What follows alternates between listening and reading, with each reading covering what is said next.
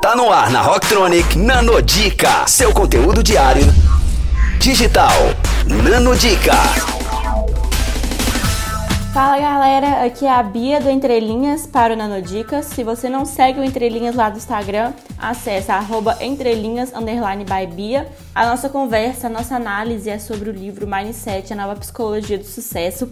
E para a gente começar aqui nossas discussões, é muito importante que a gente entenda o que é Mindset. Mindset nada mais é do que a configuração da mente, são as formas de organizar os pensamentos e encarar uma dada situação da realidade. E muito importante esclarecer aqui que o mindset não define só a nossa personalidade, como também a relação que nós temos com as pessoas e com o nosso trabalho também.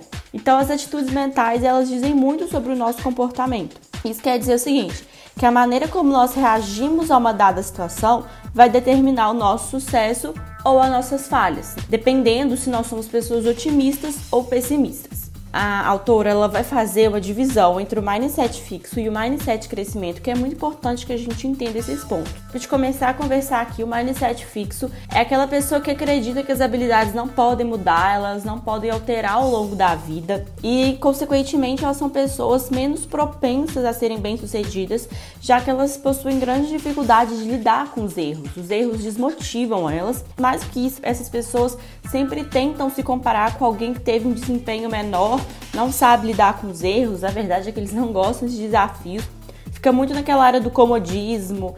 E eu vou falar aqui para vocês frases que essas pessoas provavelmente falam para esse termo mindset fixo fazer mais sentido para vocês. É o seguinte: se eu não sei fazer, não quero nem tentar. Eu não sou bom nisso, se é difícil eu desisto. Eu gosto se sei que consigo fazer.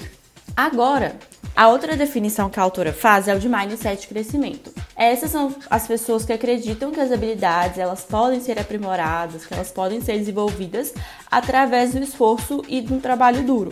São aquelas pessoas persistentes e que provavelmente pensam o seguinte: nada é tão bom que eu não possa melhorar. De novo, também vou colocar exemplos de falas que essas pessoas provavelmente dizem: é o seguinte, se eu erro, quero tentar de novo, ouvir como as outras pessoas fizeram algo me ajuda, adoro receber feedbacks, isso me ajuda. É realmente isso, porque os feedbacks eles podem ser positivos, mas em várias outras situações nós podemos receber feedbacks com críticas positivas, que vão dar críticas, falar algo do nosso trabalho, do nosso desempenho que não foi tão positivo, mas com uma forma da gente estar tá se aprimorando cada vez mais. Então é isso, gente. Se vocês tiverem indicação de qualquer outro livro ou alguma ideia que vocês queiram debater, manda lá no site da Rocktronic porque tem muito conteúdo vindo pela frente. Confira essas e outras no nosso blog rocktronic.com.br. Nano Dica, só aqui.